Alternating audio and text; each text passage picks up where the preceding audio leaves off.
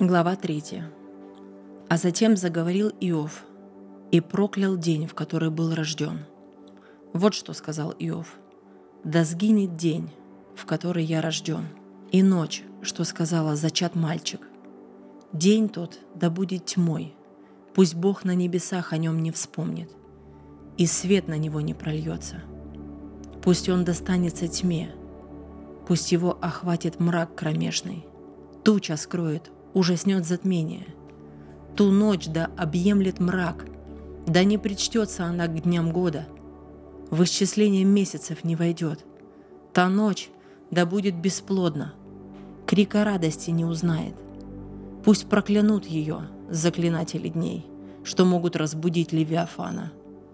Звезды ее в сумраке погаснут, но напрасно будет ждать она рассвета, и ресниц зари не увидит – ибо утробы матери моей не затворила, не укрыла меня от страданий. Почему я не умер в утробе, не погиб, едва из чрева вышел?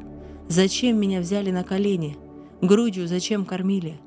Я лежал бы теперь в покое, я бы почивал, отдыхая вместе с царями земли и их советниками, чьи постройки лежат в руинах, и с князьями, что копили золото, серебром наполняли дома, похоронили бы меня среди мертворожденных среди младенцев, не видавших света. Там стихает суета нечестивых, там покой для изнуренных, там и узников ждет облегчение, им голос надзирателя не слышен, там ничтожный и великий вместе, там раб не подвластен господину. На что дан страдальцу свет и жизнь тем, кому она в тягость? Смерти они ждут не дождутся, ищут ее словно сокровищ, на краю могилы они ликуют, радуются и веселятся. Темен путь такого человека. Всюду ставит Бог ему преграды. Стали ныне вздохи моим хлебом, льются слезы мои словно воды. Что меня ужасало, то со мной и случилось.